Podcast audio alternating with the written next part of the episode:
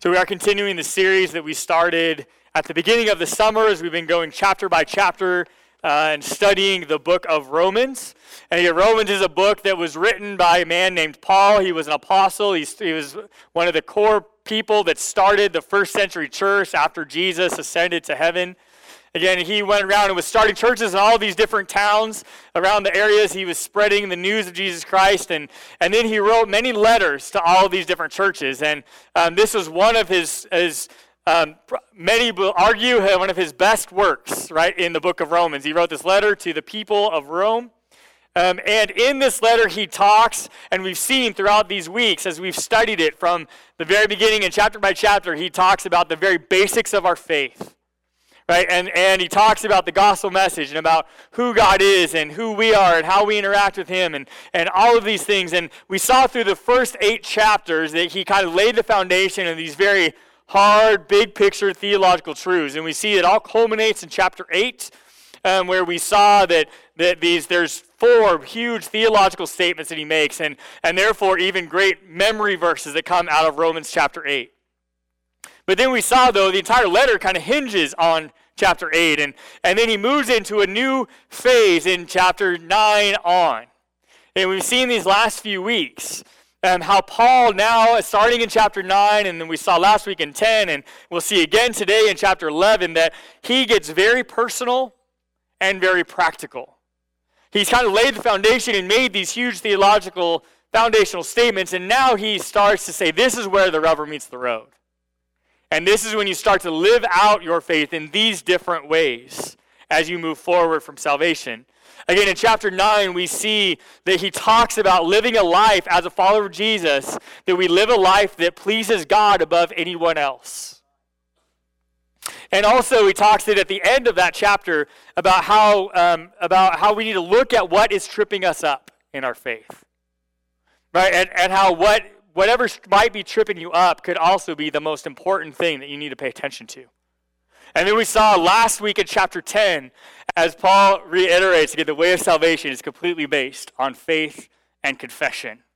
It is not by works, it's not based on your passion level or your depth of knowledge or even your church attendance record. It is based 100% on your belief in Christ and your confession of faith in Him.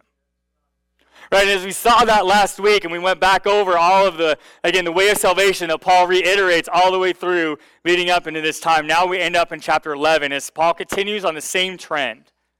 As he continues to compare and contrast Jew and Gentile. Hey, and, and we see him do this throughout the letter. But here, again, in this chapter, he completely focuses on God and on clarifying some of God's foundational attributes and just reminds us again of who God is and what his role is in our life. And so this morning we're going to continue to read as we study Romans chapter 11. So if you have your Bible with you this morning, I invite you to open with me to Romans chapter 11 and we're going to start off with uh, these first the first 10 verses. And so if you have your own Bible with you, please open up to Romans 11. If you don't have your own Bible or don't have it with you today, there are ones available for you that you're welcome to use in the seats, and you can grab one of those and notice the page number of where you can find this passage in those Bibles is on your outline. So we're going to pick up today Romans chapter 11, starting at verse 1, where it says, I ask then, has God rejected his own people, the nation of Israel? Of course not. I myself am an Israelite, a descendant of Abraham, and a member of the tribe of Benjamin. No, God has not rejected his own people, whom he chose from the very beginning. Do you realize what the scriptures say about this? Elijah the prophet complained to God about the people of Israel and said, Lord, they have killed your prophets and torn down your altars. I am the only one left, and now they are trying to kill me too. And do you remember God's reply? He said, No, I have 7,000 others who have never bowed down to Baal. And in the same, it is the same today, for a few of the people of Israel have remained faithful because of God's grace, his undeserved kindness in choosing them. And since it is through God's kindness then it is not by their good works. For in that case, God's grace would not be what it really is free and undeserved. So, this is the situation. Most of the people of Israel have not found the favor of God that they are looking for so earnestly. A few have, the ones God has chosen, but the hearts of the rest were hardened, as the scriptures say. God has put them into a deep sleep. To this day, He has shut their eyes so they do not see, and closed their ears so they do not hear. Likewise, David said, Let their bountiful table become a snare, a trap that makes them think all is well. Let their blessings cause them to stumble, and let them get what they deserve. Let their eyes go blind so they cannot see, and let their backs be bent forever. So we're going to pause there as we read this, this first section. And, as we see, Paul again continues to, to talk about Jew and Gentile and, and the old covenant of the law versus the new covenant of grace. And, and as, he, as he continues to lay out again the, the, all of the ramifications of the way of salvation. Right, and then he gets to this point and he brings us then to this first attribute of God that we need to fully understand in order to understand the way of salvation, and that is the fact that God is gracious. Right, as we see in, in this section, again, um, Paul is using many of the same tactics, tactics to make his case that we've seen him do in these last few chapters. He makes lots of Old Testament references and some direct quotes as well as this comparison between Jew and Gentile. But the main point of this section, of these 10 verses, is God's grace. Right? And how the first covenant, right, the, the, the covenant of the law was, was, was not based on grace, it was based on keeping the law. And yet we've seen, as Paul has talked over and over again, the purpose of the, of the law was to set up the covenant of grace to make us realize that we can't get there on our own. And here we see as he as he talks about God's grace and he teaches it here, this is an entirely new concept, especially for the Jews who were used to living according to the law. Right? They had never experienced God's grace before. It was hard for them to understand and even harder for them to accept.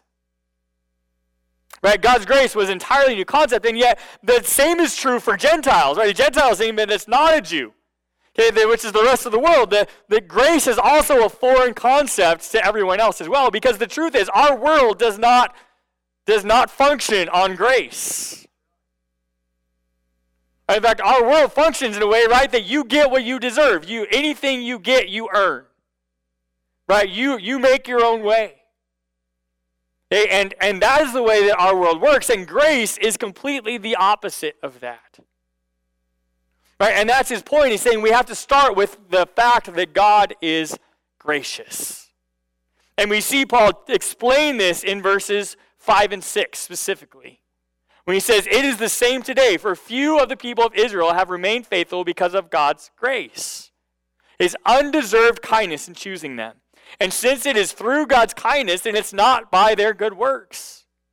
For in that case, God's grace would not be what it really is free and undeserved. Now, as we see these two verses, verses 5 and 6, as Paul describes grace here for us, right, he is making his best attempt at defining what grace really is. Now, grace is not something that's easily defined. Right? It's hard to, to put a, a, a, an accurate word picture around the concept of grace. Again, this is one of the attributes of God. This is at his core character. This is God is full of grace to, to, that completely defines who he is. Again, just as, as hard as it is to try and define who God is, right, is it's just as hard to define grace. And, and yet we see many have tried over the history of our faith. And in fact, many popular authors, even today, and different preachers and Bible scholars have tried to put a, just a handle on a good definition of grace. And, and yet nothing really gives it everything it deserves. Some of the different definitions that I've heard, again, and, and people have I've heard it described as unmerited favor. Okay, one of the real popular Christian authors of our time, Francis Chan, he wrote an entire book on grace as he defined it as crazy love. Right, and yet here in these verses, we see Paul's attempt at defining grace. And in these verses, he uses many descriptive words as he's trying to, to wrap around and get us to understand exactly what grace means. Right, again, and I encourage you in your outline to circle some of these words. I mean, he uses words like undeserved many different, a couple different times in these verses. Undeserved. You circle that word, undeserved. Okay, he also uses the word kindness a couple different times. Again, that's that's one to circle, right? That's that's in the, in the needs to be in your definition of grace. As we see another you know, phrase that he works, that is very, very important about grace, is this phrase when he says, not by their good works. Again, grace is not something you can earn. Right? Just like our salvation is not something we can earn, right? Our salvation is by grace. It's not by our good works. And then we see at the, at the very end, this, this, these last few words of this verse, is, as he continues to describe and rehash the definition of grace, as we see this word free. Circle that word free. Again, I can't, I can't get it, I can't pay for it, I can't earn it. It is free. Right? Because just as he says, if I did earn it by my good works, then it wouldn't be grace. Right? And I challenge you as a follower of Jesus, as you study his word and, and God's plan of salvation and, and all that it means for your life, is I challenge you to come up with your own working definition of grace. Like I said, many have come before you and many have tried, and, and we all kind of have the understanding, but, but, but yet I encourage you to think about what does it mean in your life and what does it mean for your faith and, and come up with your own working definition of grace. Yeah, I'll, I'll give you a place to start. Okay, the, the Greek word for grace that is used here is charis. Okay, just charis, and you can Google that and find a, a, start, a starting definition. Charis, C H A R I S, charis is the Greek word for grace. Okay, now if you, again, work on that definition, find that because when you find that working definition of grace, it, it describes the God that you serve because it is a part of his character. It is God is gracious. And then Paul continues on to, to give us another attribute in this next section of this chapter in verses 11 through 16. So we're going to pick up there, Romans chapter 11, verse 11. Where it says, Did God's people stumble and fall beyond recovery? Of course not. They were disobedient, so God made salvation available to the Gentiles. But he wanted his own people to become jealous and claim it for themselves. Now, if the Gentiles were en- enriched because the people of Israel turned down God's offer of salvation, think how much greater a blessing the world will share when they finally accept it. I am saying all this especially for you Gentiles. God has appointed me as an apostle to the Gentiles, and I stress this, for I want somehow to make the people of Israel jealous of what you Gentiles have, so I might save some of them. For since their rejection meant that God offered salvation to the rest of the world, their acceptance will be even more wonderful. It will be life for those who were dead. And since Abraham and the other patriarchs were holy, their descendants will also be holy. Just as the entire batch of dough is holy because of the portion given as an offering is holy, for if the roots of the tree are holy, the branches will be too. As we stop there, again, now we see this next attribute that Paul describes of God, and that is not only is God gracious, but also God wants to save everyone. Okay, God wants to save everyone. And again, we see this, this ongoing comparison about Jews and Gentiles and, and about how they were God's chosen people, but yet they were disobedient, and then it opened the way for us. And but yet ultimately it opened up that is God's character, that is God's heart, is He wants to save the entire world. He wants to save everyone. And as we see that attribute, right, then we see at the very beginning of this, this section, okay, Paul makes the point okay, that the Jews, even though they have rejected God and rejected the, the new covenant of grace, they are not beyond recovery. Okay, and as we realize that, again, just the heart of God is to save everyone, then we learn then not just for them, but it, the same is true for us, that no matter what you have done in your life or how far away from God you are, just like the fallen Jews, you are never beyond recovery. Thank you, Jesus.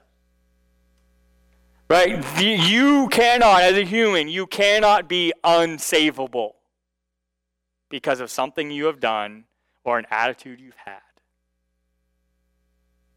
That you are never beyond recovery. And we see then in verse 15, right, where Paul says, he says, Now since their rejection meant that God offered salvation to the rest of the world, their acceptance will be even more wonderful. It will be life for those who were dead. Now, as again, he's describing when the, the heart of God, he wants to save everybody. And, and what does it look like when God saves you? He says, again, they rejected, but now they come to God. And again, it will be incredibly wonderful if you come back to God when you are saved. And he says, and when you are, then it is life for those that are dead. I encourage you, I'll underline that phrase, this phrase right here life for those who were dead. That is an incredibly powerful statement. Yeah, because that's exactly what happens when you receive Christ your Savior and He comes into your life and, and He transforms your heart, and all of a sudden, what was meant to be dead, again, the wages of sin is death. That's what Paul has taught us over and over and over again, leading up to this statement. And yet, now God being gracious and wanting to save everybody. When He saves you, He takes what was dead and He breathes it full of life. God is the author of life. And he wants to make alive anything that is dead. If you remember, go all the way back to the Garden of Eden. That's exactly what he did, right? He made Adam and then he breathed life into his nostrils because God is the author of life. And that's exactly what he wants to do in our lives today when we turn to him and he saves us and he breathes new life. God is in the resurrection business right, of taking what was dead and making it alive. And the heart is that God wants to save everyone. Everything that is dead, God wants to save. And that's what he wants to do for you. Is take whatever is dead in your life and make it alive. And then we move into the next section eh, of this chapter, verses 17 through 27. Okay, and here now Paul continues to build his case as he teaches us these new at, more attributes of who God is. And in verses 17 through 21, he goes into this a whole new analogy he, that he uses to make this point even further. Okay, he goes into this analogy of, of grafting a tree. Okay, he talks about, again, we have this, and he kind of set it up here in this, this section we just read, and he talks about this tree and about how the root is holy, and, and you know, the roots start with God, and then it, it grows up this tree of, of the Jewish people, and, and, and then he, he talks about, right, how some of them, right, they rejected Christ, and, and, then, and then he talks about how those branches were cut off, and then making room for the Gentiles, and the Gentiles get grafted into the tree. Now, I don't know if you have very much experience with plants and farms and orchards and all this kind of thing, but I don't have a lot about fruit trees and, and how you care for grafting in trees. I don't have a lot, but I do. I'd say I went to middle school high school in Yakima, Washington. In Yakima, Washington, there are orchards everywhere. You know, there's a few, there's less orchards now than there were when I was in high school, but, but there, there are still orchards everywhere. Some of my good friends in high school literally lived in the middle of an orchard right? And their, their families farmed apples. Okay, that was their life.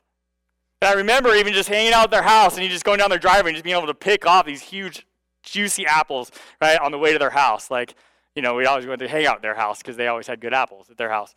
And, but, but, uh, but part of seeing that, and that one of the things they do when they, as they grow apples, is they, they graft in different kinds of apples into one tree. Okay, in fact, when you go to the grocery store and you see there's like Red Delicious and Golden Delicious apples, right? And then there's all of these like hybrid mix types of apples, right? Okay, this is how they make those apples. They, they, they take one branch and they graft it into the tree of a different kind of apple, and then it produces this kind of hybrid fruit. Okay, now this is the process that Paul is describing here in, in this, this analogy of this tree of God and, and how the Jews were God's people and they were the tree, but yet they got cut off and we got grafted in as Gentiles. Like I said, I don't have a huge working knowledge of grafting in a tree, but, but I'll tell you, this is a picture of an apple tree that has been grafted. Okay, and to graft it, you have to cut off a branch. Then you cut off smaller branches on another tree, and you have to slice them all open and kind of put them all together and build them, mold them all together. And the grafting process is hard on the tree and it's hard on the donor branches. Okay, in fact, it is hard on every part of the process. Okay, it takes a lot of transformation on both sides. This is not an easy process, which is why Paul uses this example. Again, in their context, it was olive trees, it wasn't apple trees. Right? But this was a concept that they would understand. And as they saw this, again, this process was hard, but the results were worth it. Right? This process is hard because the results are worth it. I mean, here's a picture of a grafted apple tree. Right? When it's successful and it works, and you see you have two different kinds of apples coming out of one tree. Right? And we end up with all those delicious hybrid type of apples, right, that we get and that we enjoy. The process is extremely hard on the tree, but the results are worth it. Which leads us then to the next attribute that Paul presents as he uses this example of grafting a tree, and then he gives us the next attribute in verse 22. And that attribute is that God is kind and severe. Okay, does God want the best for you? Absolutely. Is he going to make your life as easy as it can be? Nope. Because God is kind and severe. Not because he wants to be mean to you, but because he wants the end results to be worth it. Right, that's exactly what Paul tells us in verses 22 and 23 when he names his attribute and then he goes on from there. He says, Notice how God is both kind and severe. He is severe towards those who disobeyed, but kind to you if you continue to trust in his kindness. But if you stop trusting, you also will be cut off. And if the people of Israel turn from their unbelief, they will be grafted in again. For God has the power to graft them back into the tree. God is both kind and severe. And God, again, wants the best for you, even if the process is going to be hard. And the process of you growing in your faith and moving forward in your journey and, and all those things. It is not easy. Right? But God is kind and He's also severe because of the first two attributes, because He's gracious. Right? And He wants to save everyone and He wants the best for you. And that process is not going to be easy. Right, but notice in this is um, again, he says that, right, why were they cut off in the first place? They were cut off because of their unbelief in who Christ was. And yet, he comes down to this, right, and just says, but also God's heart, right, is to save everyone. He wants to graft them back into the tree. Now, again, when a branch gets cut off of a tree, it does not stay alive. Right? And, and Paul is purposely describing a miraculous event. Once again, go back to what we just saw in the previous verses, right? He wants to take what was dead and make it alive. Because can you regraft in a dead branch? No, you cannot do that. Physically, you cannot do that in a tree. But again, God can do anything God wants to do. Right? And God wants to graft them back in. Again, he goes back to the point he makes in chapter 10. It, it, it's your belief that makes you a part of the tree, and it's your unbelief that gets you cut off of the tree. Okay, and yet the heart of God is that he wants to graft you back in. It is your belief that saves you, and it is your unbelief that cuts you off from salvation. And then we move into the next section in verses 28 through 32, where he gives us the next attribute of God. We're going to pick up Romans chapter 11 at verse 28, which says, Many of the people of Israel are now enemies of the good news, and this benefits you Gentiles. Yet they are still the people he loves because he chose our ancestors, Abraham, Isaac, and Jacob. For, the good, for, for God's gifts and his call can never be withdrawn.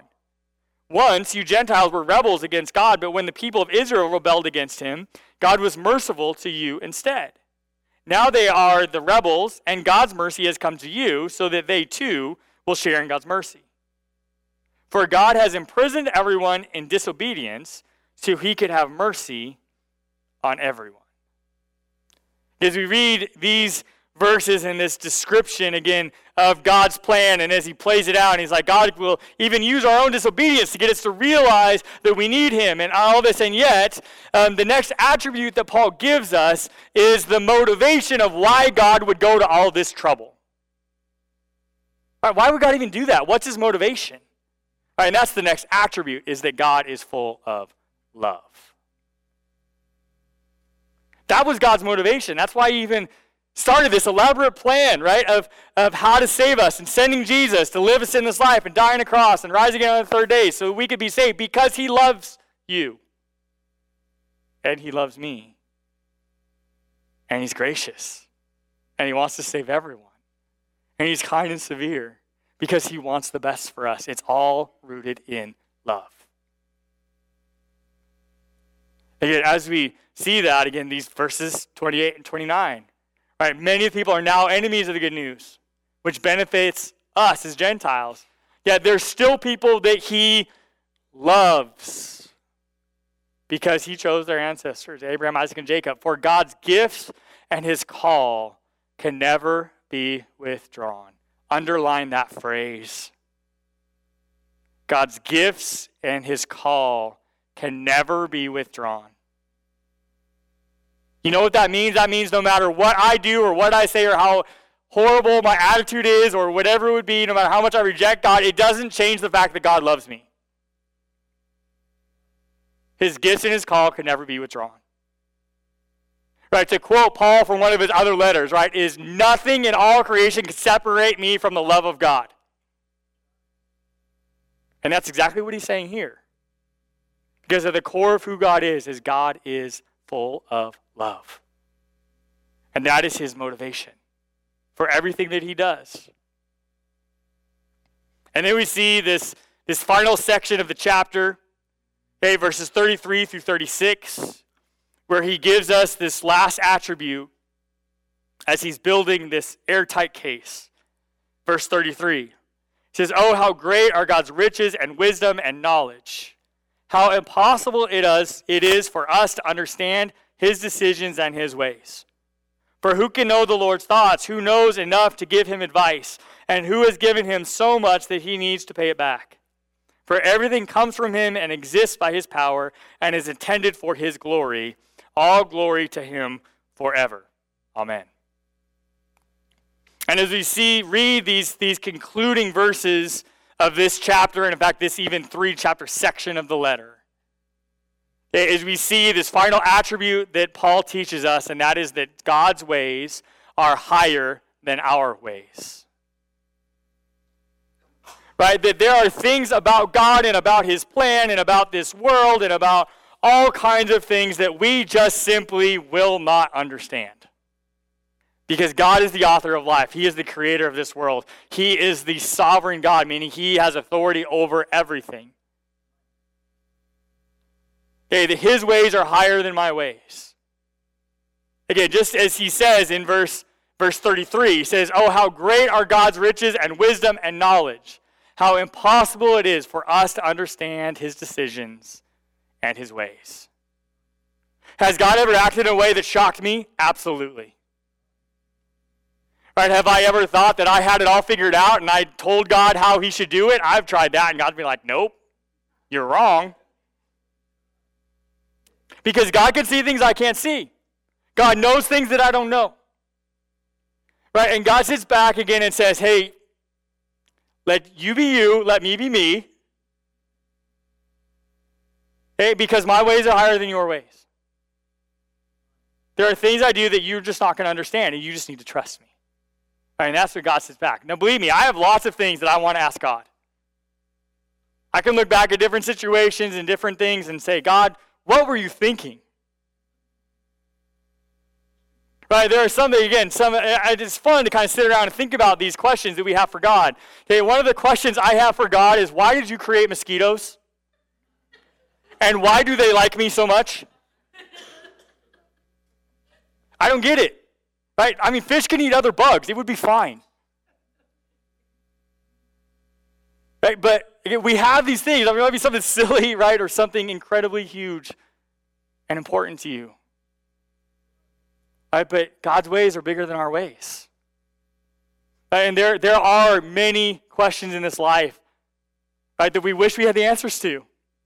And sometimes God reveals some of those answers, and, and sometimes He doesn't. And that's, again, where my trust has to pick up and say, God, I trust you because you're gracious and you want to save everyone, and you're kind and severe, and you're full of love. And, and because of all of these attributes, I can trust the fact that you are higher than than my ways. And even if I don't know, and even if I don't understand, I don't get the answer, I can still trust in the God that does know. Because of all these attributes that Paul has taught us today. There are so many things that I wish I knew about God and knew about our world and how it all fits together. But I don't. But that also brings a peace that can come only from God and knowing that God does know and knowing that He loves me and He wants the best for me. That even if He's severe to me, that it's for a good reason because the results are worth it. And as we think about all of these attributes of God and think about, you know, everything He presents to us, even in this section, and the way of salvation, and, and I living to please Him, and all of these things that He starts from 9, 10, and 11, I want to look at today and ask you this question What is your reaction to this description of God? We look at all these attributes of God today, and what's our reaction? Paul's been building a case now for three chapters. He started in 9 and in 10, and now he wraps up in 11 of saying, What is your reaction to God? To his plan of salvation, to, to what he wants to do in your life, to whether you're a Jew or a Gentile, it doesn't really matter. What matters is your reaction to all of this. What's your reaction? As we think about that idea this morning, I want to conclude today with just uh, watching this little video that I think illustrates really well this section of Scripture and leads us to this question of what's your reaction to, to God and to his attributes. God so loved the world that he gave his only begotten Son, that whosoever believeth in him should not perish, but have everlasting life.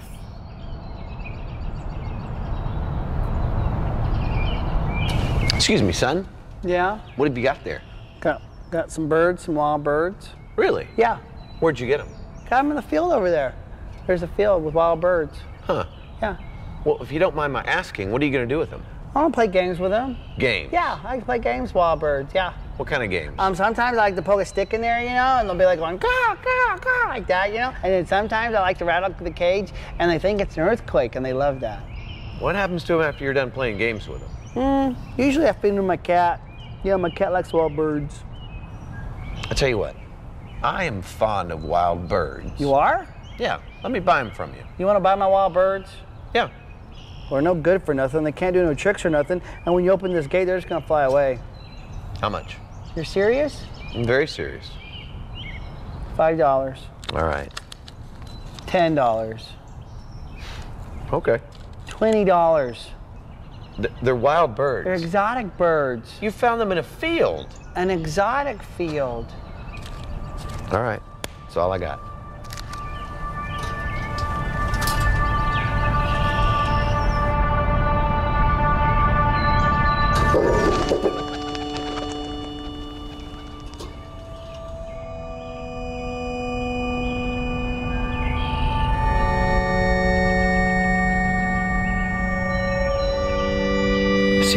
Cage. Yeah. What do you got in there? You know what's in there. Mankind. Found them in the garden. The funny thing is, they put themselves in that cage. I had nothing to do with it. So what's your plans with them? I'm gonna play games with them. Games. What kind of games? All kinds of games. I'm gonna put games into their life that they think is gonna bring them so much pleasure. Then I'm gonna turn the world upside down. I'm gonna make right seem wrong and wrong seem right. And then? They'll be damned for all eternity. My father and I, we're very fond of mankind. I know. We want them to have access to us. So I'm going to pay for their freedom. You want these humans. Yeah. You know they've promised you everything before. They're gonna turn their backs on you. Some will, and some won't. You're serious. Oh, I'm very serious. It'll cost you your tears, I know. your blood, Yeah, It'll cost you your life. I know. You're willing to give your life. I'm willing to give what it takes.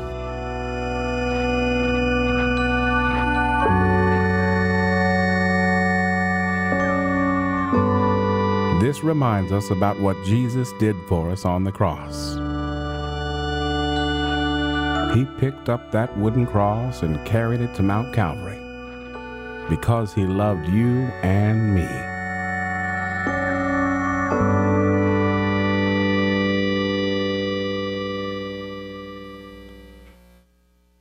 Paul uses this section of the letter. He gets very personal, very practical. He starts out in 9 and 10 and now in 11 as he describes who God is and everything he's willing to do for you to set you free. And the question still remains what is going to be our reaction to this description of God? Are we going to stay in the cage? Are we going to let Jesus let us out? And if he lets us out, then are we going to continue to live for him or choose to get back in the cage? Are we going to journey forward in our faith and grow in him and trust in him, and even when we don't know the answers? Are we going to rely on the fact that God is gracious, that he wants to save everyone, and he's kind and severe, and he's full of love? And that he knows more than I know. As we think about that, again, throughout this, this letter, Paul gives a warning a couple different times to the Gentiles in this whole story. Right? And that warning was stay humble. Don't think too highly of yourself and your role in this whole grand scheme. Right? Because these same attributes of God apply to you as much as they do to the Jews. Because in the gospel and the way our world works, right? Jew and Gentile doesn't matter because this is still true of who God is and what his plan is for you and for me. So, again, I don't know where you are in your faith journey, but again, Paul tells us in verse 25, he says, I want you to understand this mystery so that you will not feel proud about yourselves. Because you cannot save yourself. Only God can save you. Right? And what's going to be your reaction? Again, I don't know if you received Christ as your Savior, if you've never believed in your heart and confessed with your mouth, as Paul tells us in chapter 10, then you can do that today. You, that can be your reaction. You can leave here today uh, knowing that you are a follower of Jesus and you are saved. And you've been set free and you've been brought to life. Right? If you've never prayed and received Christ your Savior, I encourage you to do that today. Right? Maybe you have, but yet maybe your journey is not one that you're making a lot of progress. Like God's calling you to be reminded of who He is and what you need to be. And I hope that you'll make that commitment and that next step of your faith. And whatever the next step of your faith journey is, I encourage you to take it. And I don't know what that is, but I venture to say you probably do. So I just encourage you today as we wrap up this service today and as we contemplate who God is and, and what's our reaction going to be. I want to end this morning with the same way that Paul ends this, this section of the letter, which is with Romans 11:36. He said, "For everything comes from him and exists by his power and is intended for his glory. All glory to him forever." All glory to God. And whether you need to be saved today, whether you need to just take that next step of your journey, or whether you're doing awesome in your faith, know that it's all for His glory. Okay, I just encourage you to take whatever step God's leading you to take today. And Lord, we praise you today, God, that great is your grace towards us. Lord, we thank you, Lord, that we can rest in your grace. God, in your love, in your heart to save everyone. God, that you are kind and severe. But God, that we know that you, Lord, want all of us to be saved. And God, I pray, Lord, that as we go this week, that we would take that step of our faith, God, not just right here this morning, God, but we would take it with us as we go out into this world and live our daily life. God, that as we represent you in everything that we do, God, that we would be more like you tomorrow than we are today as we continue forward in our journey of faith. Lord, we love you, we thank you, we praise you, God, for all you do, for all you bring, for giving us life and freedom. Lord, guide us this week as we live into it. In Jesus' name we pray. Amen.